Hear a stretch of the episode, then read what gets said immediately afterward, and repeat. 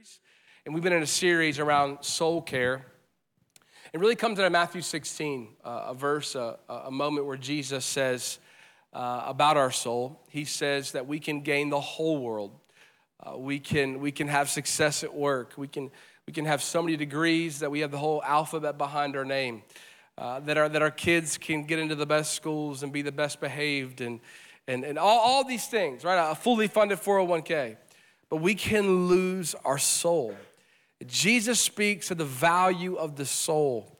And we've been talking about how do we care for our soul in the complexity of our world.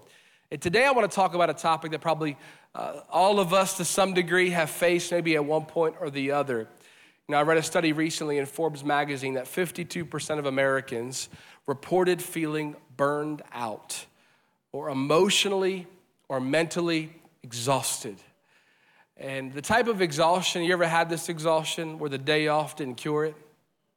Come on, you thought the beach vacation would handle it? It didn't.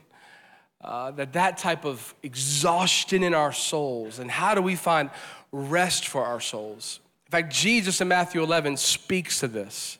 He cares about our souls being at rest. So, we're going to talk today about how do we find rest for our souls.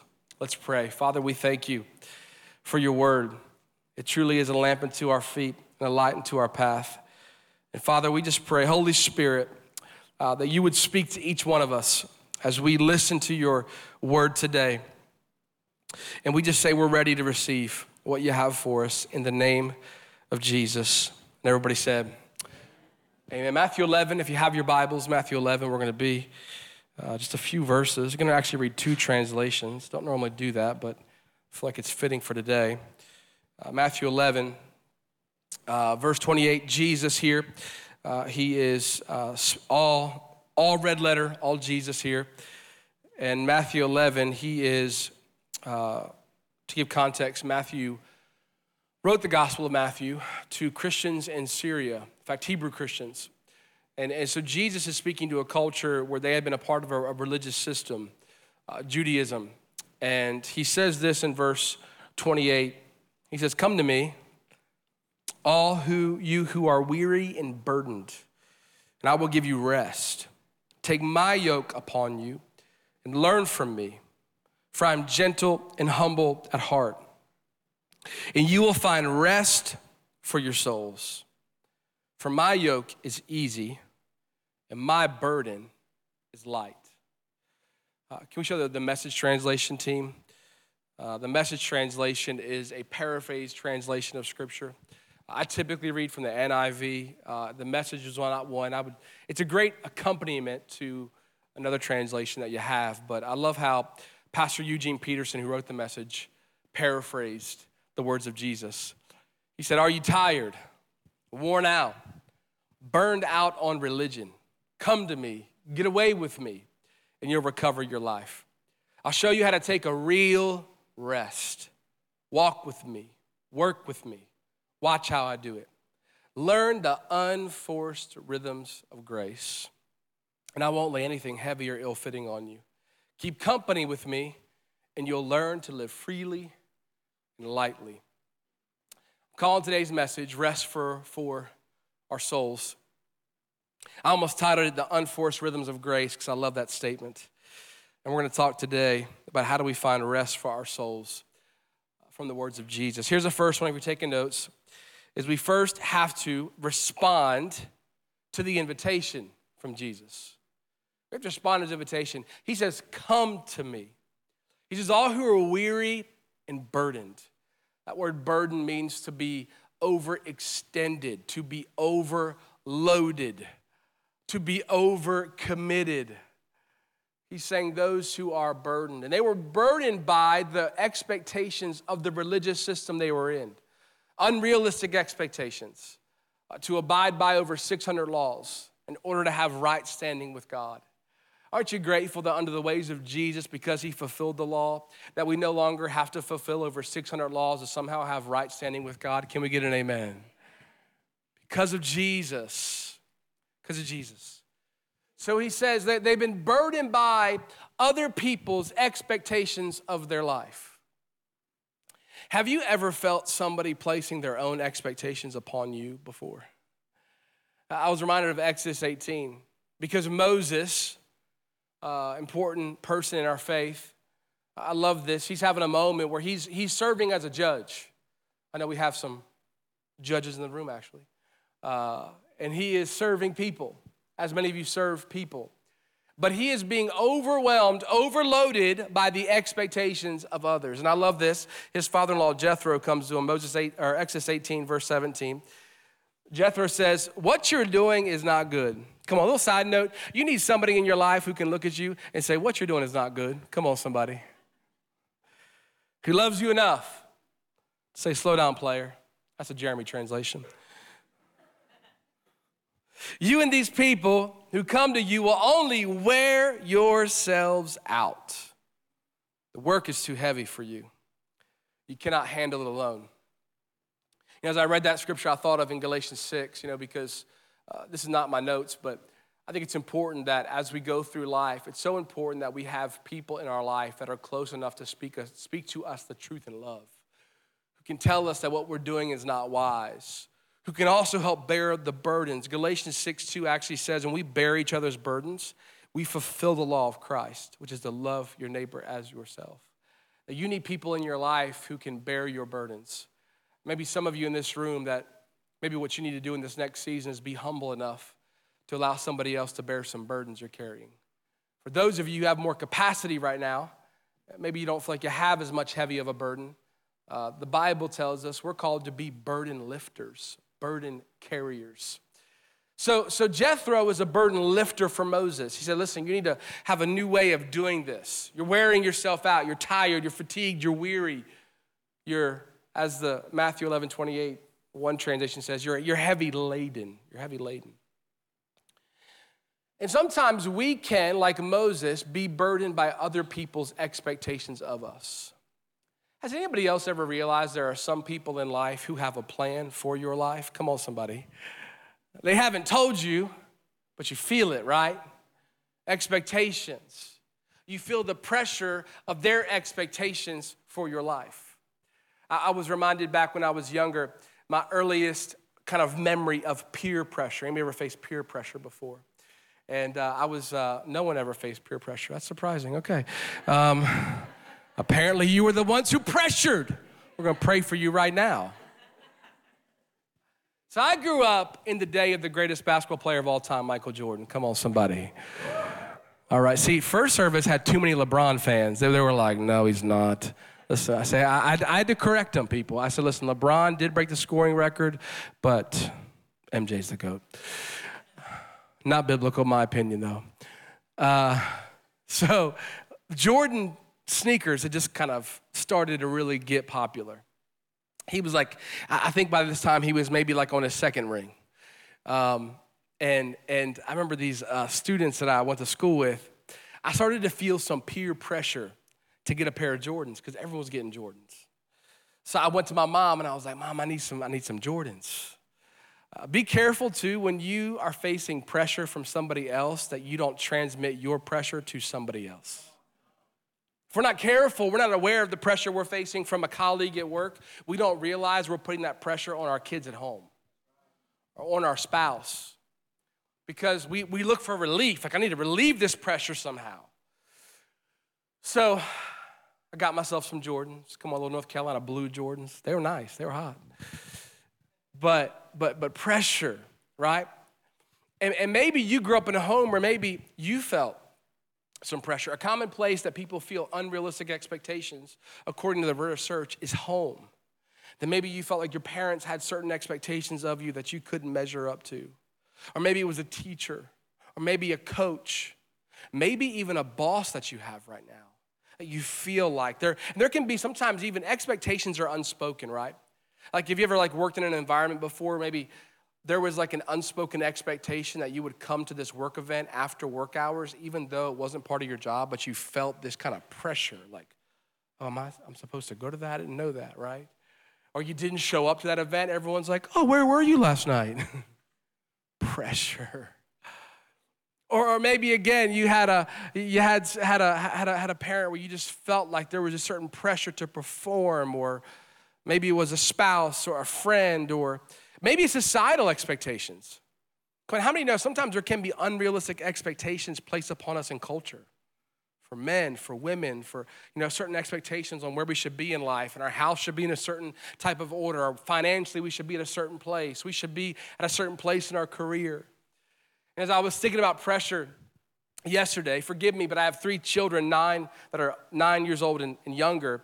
So most of my movie references are Disney or DreamWorks films. Come on, somebody. So I don't really know what's out there besides that. The last time I went to the movie theater, it was for a Disney movie. So in our household, we are Encanto fans. Have you seen Encanto? Uh, so wow, that's, that's big, big, some big fans. So there's a sister in Encanto, Luisa. She's the second oldest sister. She's got, she's got, she's got a song about pressure doesn't she? Some of you know this. Now, you're about to realize why I'm not on the worship team right now. Kind of goes like this pressure like a grip, grip, grip, and it won't let go. Pressure like a tick, tick, tick till it's ready to blow. Whoa, uh, uh, oh. Give it to your sister, your sister's stronger. See if she can hang on a little longer. Who am I if I can't carry it all?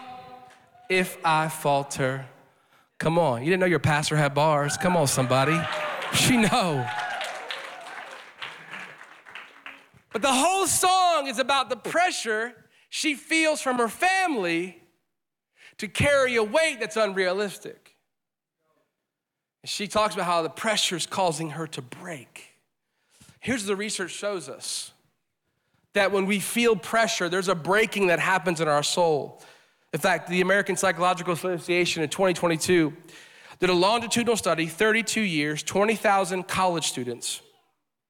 And they found that, watch this, parental expectations and criticism, at least the students' perceived uh, per- perception of their parents' expectations of them have steadily increased over 32 years, leading to expectation of perfectionism. Dr. Thomas Curran from the London School of Economics said perfectionism contributes to many psychological conditions, including depression, anxiety, self harm, and eating disorders. Dr. Andrew Hill from York St. John University added the pressure to conform to perfect ideals has never been greater. Catch this, and could be the basis of an impending public health issue. Pressure like a drip, drip, drip, and it won't let go. How many know the pressure is real? And, and here's, what, here's what Christ is saying because they're feeling a pressure from the religious system they're in. And maybe before, some of you, and I want to help free you up, maybe you have felt religious pressure before. Like when you went to church, you couldn't be yourself. Like when somebody said, Hey, how are you doing? Too blessed to be stressed. Can I tell you, it is okay for you to be broken. Here's how we like to say here at Catalyst Church it is okay to not be okay. Can I get an amen? I, am a firm believer that the church of Jesus Christ should be the safest place for you to not be okay, for you to feel broken. For you, in fact, Jesus even, the, the, the Bible says this that all have fallen short of the glory of God. God knew you wouldn't be able to measure up to expectations, and He loves you anyway. Can we get an amen? But sometimes the pressure is not external, it's internal.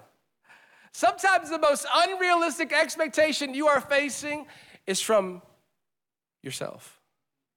In fact, Psalm 127 2 says this In vain or in vanity, you rise early and stay up late, toiling for food to eat, or to earn another degree, or to make more money, or to have more success for he grants sleep, referring to God, to those he loves. And again, there's nothing wrong with hard work. In fact, it honors God. There's nothing wrong with wanting to, to earn money. But what happens is when we allow those things to become the main things, they become destructive things. Because our souls were never meant to bear the weight of unrealistic expectations. And maybe some of you, that's what you face. That your harshest critic is yourself. That you feel like I'm a never, I'm never a good enough parent. I'm never a good enough employee. And even when people tell you that you're doing a great job, you really deep down inside don't believe it. Because the unrealistic expectations, the pressure that you're under is coming from the inside. The Bible tells us the enemy wants to steal, kill, and destroy your life. And you know what I have seen in my own years on a personal level, in, friendships, and in a pastoral level, is one of the ways the enemy brings destruction is through pressure. Pressure to perform. And we live in a performance based culture, much like the culture they lived in then. Now, the good news is this is in that culture, with these pressure and expectations, Jesus says, Come to me, and I will give you. That word come is a, is a gentle beckoning. He's, he's, he's, he's essentially saying, Listen, I want to show you a new way of living, a new way of operating, because my yoke is easy, my burden is light. Hannah Whitall Smith said this that no soul can really be at rest until it has given up all dependence on everything else and has been forced to depend on the Lord alone. So we have to, we have to respond to the invitation of Jesus and say, God, I recognized that there are some external or internal expectations that I have put on. Because here's what Christ was saying they were under the yoke of a religious system that was creating unrealistic burdens. And, and at times we can find ourselves under the yoke of our parents' expectations or our workplace expectations or cultural expectations or sometimes our harshest critic, our own expectations.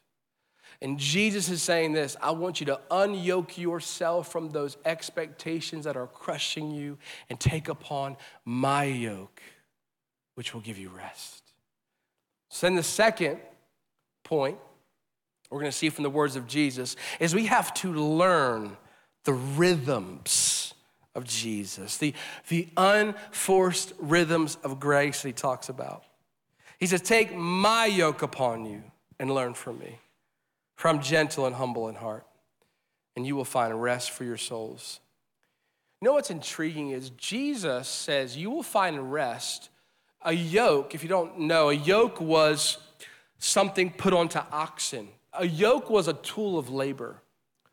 Like if I would have said these words or wrote this scripture, I would have said, Come away with me to the beaches of Bermuda and you will find rest. Yes, Lord. Send me. Come on a 15 day cruise without your children. Come on, parents. And you will find rest for your souls. But what does he say? I want you to take upon a tool of labor, a yoke. This is important, and I want you to note this. The rest that Jesus has for us does not, he's not saying, I want you to cease from activity. Because the rest, here's what he knows the rest that you need cannot come from time off. The rest that you, that you need comes from a new way of living a new way of doing. So you unyoke yourself from the unrealistic expectations of culture. You unyoke yourself from your own internal pressure. You unyoke yourself from what you're facing at work or in your family and take upon my yoke. Yoke was symbolic for leadership. Because if you were yoked to someone or something, like they kind of leads you. Because if they turn left, you turn left. They turn right, you turn right. And yoke was also what it implied, these words of Jesus, was lordship. Here's what I have found personally in our Western culture, even in the church, that in our current 2023 culture, we love the idea of Jesus as Savior. Yes, Jesus, you rescued my soul. You paid the penalty of my sin. But we have a harder time with Jesus as Lord. But can I tell you this? He is both Lord and Savior. And when He's Lord, here's what that means it means, God, your way is better than my way. Your way is greater than my way. Write this down, write this down if you're a follower of Jesus. So even if I do not agree with your way, I still follow your way because you are Lord and I am not. That's what it means. But here's the good news, though. Here's the good news. Listen, God wants to be the Lord of your life, not to place burdens upon you, but to relieve the burdens off you. That's why he told his disciples, don't, don't, don't be like the Gentiles who lord their authority over people and place burdens upon people. He rebuked the religious leaders who placed heavy burdens on people he came to relieve our burdens, not to place burdens. But we have to say, Lord, you are, you are Lord of my life. In Matthew 4:10, these are the words of Jesus. Satan had just tempted him of saying, Jesus, I can give you glory, I can give you success. He says, Get out of here, Satan. For the scriptures say, You must worship the Lord your God and serve only him. You know, when I go on a road trip in my car, if anybody else is like this, I, I put an address into the GPS. And then anybody else, you'd be confident and bold enough to admit this. When you allow the GPS to direct your the directions of where you're going, you allow your mind to take a break for a little bit. Come on, somebody. Anybody else? I'm like, I don't care where I'm going because I trust this uh, a GPS. Come on, like like Waze. I know Waze. They know of traffic patterns I don't know about. They, they know of roadblocks I don't know about. And thank you, Jesus. Waze lets me know about Montgomery County cops hiding out in the bushes I don't know about. Come on, somebody. Thank you, Jesus. Keeping my bill, my Montgomery County police bills down. They let me know, even this morning, that there's a red light camera ahead. Thank you, Waze. It's a gift from the Holy Spirit. Not that I would have run it, maybe. So he says, so so so what I what I'm what I'm you know, the GPS is is giving leadership while I'm driving. Uh, I know it's a it's a lighter and, and funny illustration, but here's what Jesus is saying is that I want to be the primary navigator of your life. That if you follow my ways, here's this means in the context of expectations, okay? And write this down is that we surrender our expectations. We surrender whatever expectations have been placed upon us to the expectations that God has for our life. If we're not careful in our Western culture, I love our Western culture that we have, you know, we're told to dream big and make big plans. But here's what I think we can be susceptible to. I'll just speak for myself. I can. And I think probably a lot of us, we have to guard against this is we can end up asking God to bless our plans instead of asking God for his plan. And we say, God, I wanna, I wanna take this master's program. Can you bless it? Can you help? God, I wanna take this job that's gonna, and, and here, here's just, just, just my understanding of God's character and the scripture. Perhaps sometimes the reason God does not bless our plans because he knows if he did, it would cause stress in your soul. And here's what we do is we say, God, I have plans. Nothing wrong being a planner. I have plans. But we surrender them to God and say, God, you, you, you are Lord. That means what I want to do, if you say no, then I trust you above myself. May I remind us all, He is the creator and we are the created beings. I didn't mean to humble you on a Sunday morning, but there you go. Come on, somebody. I know you're brilliant. I know you got so many degrees, but you are still a created being. And He is the creator. And He actually wants better for you than you want yourself. If you believe it, say amen. If you've never heard that before about God, it is the truth that He has a better plan for you than you have for yourself. And He sees the end from the beginning. He, he knows all. He is knows all things. He is everywhere at all times. He is one who we can trust. In Matthew 6, Jesus said this Don't worry, verse 31, about these things, saying what we will eat, what we will drink, what we will wear. These things dominate the thoughts of unbelievers, but your heavenly Father already knows all your needs. So seek the kingdom of God above all else and live righteously, and He will give you everything you need. I'll say it this way for our context. What Jesus is saying is this is don't be worried about your parental expectations. Don't worry about your own definition of success. Don't worry about cultural expectations that are placed upon you. But seek first the kingdom of God, and He will give you everything your soul needs if you seek Him first. Watchman Nee said this Our rest lies in looking to the Lord, not to ourselves. Verse 29, Jesus says, Learn from me. Learn from me. It reminds me, it really beckons to Jeremiah 6 16 in the Old Testament, where Jeremiah said, This is what the Lord says Stand at the crossroads, look, ask for the ancient paths, ask where the good way is, and walk in it, and you will find rest for your souls. What was happening was Israel was being persuaded by other ideologies and philosophies. And he was reminding them to, to come back to the ancient paths, the Word of God, the eternal, never changing, infallible, authoritative words of God. He said, Come back to the, it's there you'll find rest. And we can be persuaded to follow the ways of success, the way of comfort, the way of cultural expectations and norms.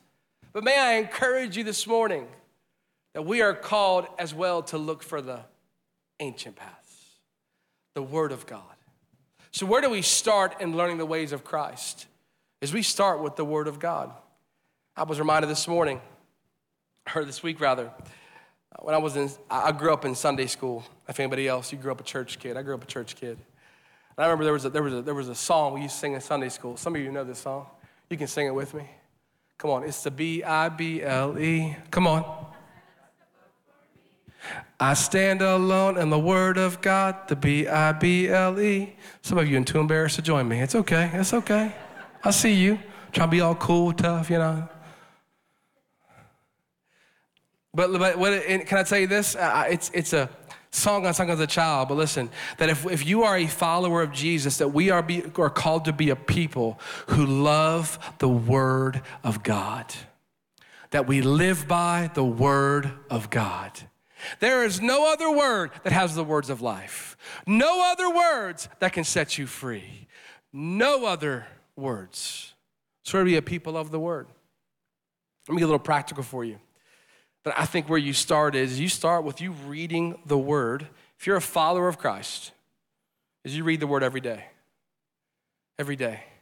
In the same way you eat every day, is you you you eat spiritually every single day. The YouVersion Bible app has tons of reading plans you can follow. If you don't know where to go, here's what I recommend the Bible in One Year reading plan. It takes about 15 minutes a day. It's about, you know, probably half or a quarter of the length of your favorite Netflix show. Come on, somebody. First service, I said it's, it's about the quarter length of the show Outer Banks on Netflix, but then I said, I don't know how I know that because I don't watch TV. Um, don't judge me. It's a bad, it's carnal. Don't, I don't watch TV. Is let the Word of God be your compass. Let the, let the Word of God read the Word. Now, if you're already doing that, you're like, Pastor, I've been doing that for years. Let, let me give you a next step is become a student of the Word study the word. There's reading and then there's studying. They're different things. So study it. Let me give you a couple resources. Is I think a great resource if you're like, I want to study the word more, I want to understand it more, the context, is, is to get a Bible handbook. Here's what I recommend. It's really simple, it's not complicated, it's not burdensome. It's, it's called what, the, what is the Bible All About by Dr. Henrietta Smears. What is the Bible all about? If you're like, I want to take a little step further, it's a great, you can get it on Amazon. Not, it's pretty affordable. But it will give you context about each book. So let's say the book of Ephesians. It will tell you who the author is, who were they writing to, when was it written, where was it written, and what was the intent. Here's a key question to ask when it comes to exegesis or understanding the scripture is what did the author originally intend? Like, why did he write this? Uh, you know, that's why I, I mentioned at the beginning of the message, Matthew wrote the Gospel of Matthew to Christians in Syria who were under the burden of the religious system of Judaism. That was his intent, was to contrast the ways of Judaism with the ways of Jesus. That was his intent in, in writing the Gospel of Matthew. That was his, the Gospel of Luke, he was writing to a person. So he, there was different, a little bit different intent from the author. Uh, then kind of a next is you can, there's a, commentaries are a great way to understand context of the scripture. A great starter commentary you, you, can go, you can go crazy on commentaries. There's commentaries that are like $2,000. True story. This one's not that. but Believer's Bible Commentary. Um, it, it's a great starter commentary. It will give you context of the scripture. It's a scholar who has spent his life studying the scriptures to give you some context that's easily digestible. Now, if you're like, Pastor, I'm already there. I, got, I, I, I read the Bible in Greek. Come on, somebody. Greek and Hebrew. Here's for you, all right? It's like a Netflix of Bible classes. I recommend is Arma Courses, A R M A. It costs less than Netflix and it will do more for your soul than Netflix. Arma Courses. You can listen to classes on the book of Romans, uh, on the Pauline epistles, on the Gospels. It's a great read. If you're like, I want to go a little step further, why do I share all that? Because Jesus says, Learn from me. We start with the word. David wrote in Psalms 25 Show me your ways, Lord, teach me your paths, guide me in your truth, and teach me. For you are God, my Savior, and my hope is in you all the day long. David says, God, show me your ways. And this is a prayer David has. Now, there are some things, specific answers to your life that you may not find like directly written in the Word of God. This is important to note. The Bible is for you, but the Bible was written to somebody else. As I said, Matthew wrote this to Christians in Syria. So, but it's for us. It's got application for us. So there are times, listen, that you're praying, God, should I date John or not? You can't open up to Exodus 11 and read no, right? Or you can't like open up to Colossians and you're like, God, should I take this promotion or not? And the Lord's like, yes, you should take the promotion. You follow me? Where, where, there's, where, where it's not clear in Scripture, seek God through prayer. Now start with the word, but then seek Him through prayer. talked to a gentleman recently. He was offered a promotion at work, more money, more influence. Seems like a great thing, right? I think in our Western culture, we would say, go for it. Why would you not? Because we have a culture that places career above everything else. It's one of the common idols, I'd say, in our culture is career, success.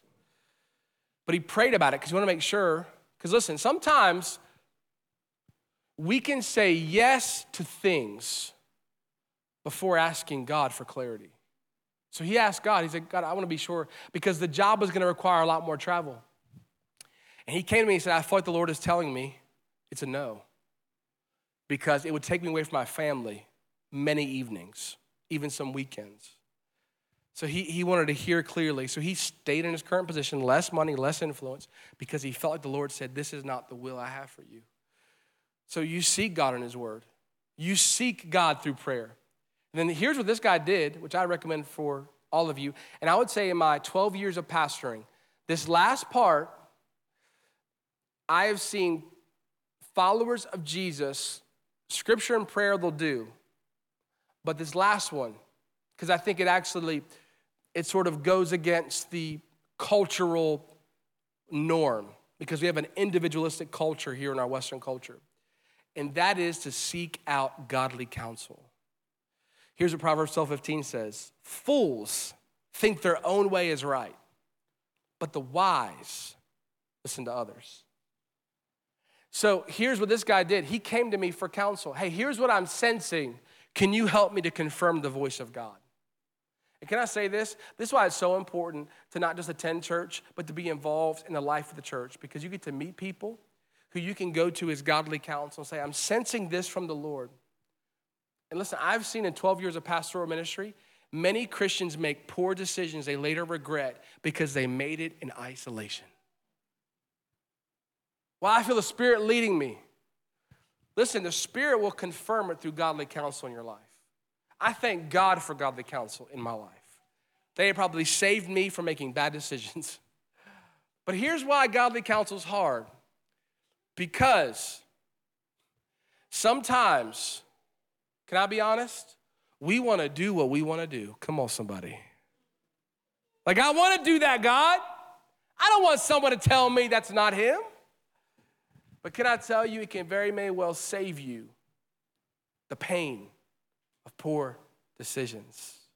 It's how we learn the ways of Jesus through His Word, through prayer, through counsel. You know, in a Greco Roman culture, learning is very individualistic, which America is a Greco Roman style of learning. But a Hebrew, biblical style, is communal.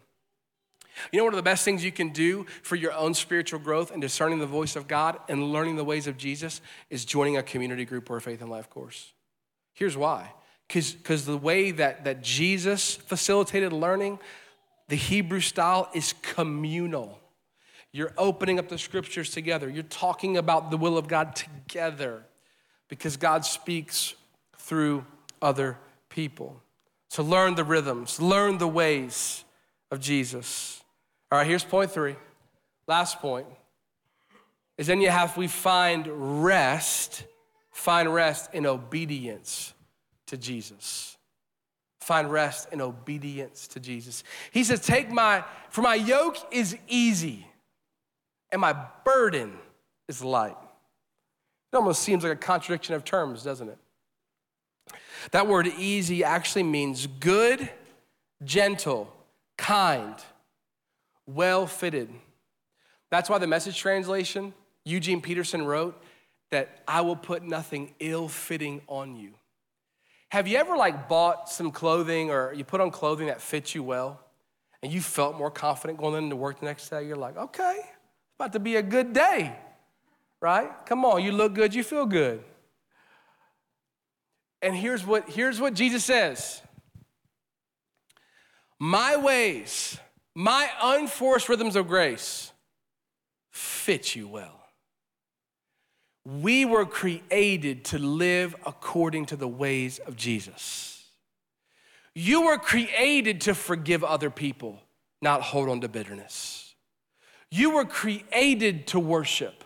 What we've done today, you were created to do this. Your soul operates best when you live according to the ways of God. Remember, Jesus did not come to put burdens upon you, He came to relieve the burdens on you. Therefore, when we follow Him as Lord of our life and we say, God, your ways are better than my ways, that even if I disagree with your ways, I'm going to submit to your ways because you created my soul. You knitted me in my mother's womb. You came to give me life life and life more to the full. Therefore, when we submit to the ways of God, even when we disagree, even when they're difficult, our soul finds rest. Because this is how you were created. We were created to be generous, not withhold. We were created to be kind, not harsh. You were created to pray. This is how Jesus is like, hey, this is the way I create, this is the way you were created. So when you embrace my rhythms, my unforced rhythms of grace, this is actually the most natural thing for you to do for your soul. The ways of Jesus are well fitted to your life. That's why the psalmist writes in Psalm 23 The Lord is my shepherd. I have all that I need. He lets me rest in green meadows. He leads me beside peaceful streams. He renews my strength. The NIV said he restores my soul. He guides me along the right path. The psalmist said that the shepherd, sheep follow their shepherd. He is our good shepherd. Church, when you, when you trust Jesus as your Lord, Here's what that means it means that following Jesus, that like Christianity is not one of the many things I do in life. So it's not like I'm a Christian, but I also associate with a certain political party, and I'm a member of this gym, and I do Orange Theory, and I'm part of this PTA. It's not one of many things. When you follow Jesus and surrender your life to Jesus, that is the main thing. Can I get an amen? That's above all other things. That means, Jesus, you are Lord of my work life, of my family life, of my financial life, of my leisure life. You're Lord of my relational life. You are Lord of my dating life. You are Lord of all. So, church and this, it's not like, oh, on Sundays I go to church. No, no. With all of my being, I follow Jesus. I embrace his yoke in every part of my life. Can I tell you, if your Christian walk is a Sunday only expression or an every other Sunday only expression, you will not find rest for your soul. I say it with love and gentleness and compassion. But when you say, God, you are Lord of it all, then that's where you find rest for your souls. Following Christ. This is why the author of Hebrews says this. Verse 11 Let us therefore make every effort. One translation says, work hard. One translation says, strive to enter that rest. What rest? This rest. Matthew 11 rest. So no one will perish.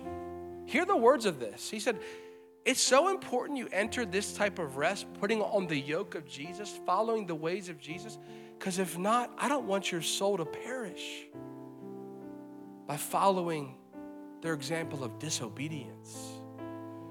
And Jesus came to give us rest, church. I close with this quote by Augustine a church father. He said, God, you have made us for yourself. And our hearts, our souls are restless till they find rest in you. Church, we, we, we can find rest for our souls, but it only comes not through another day off, not through extended vacation, not through a new season by trusting in Jesus and following the ways of Jesus with our life. Can you bow your heads with me, church?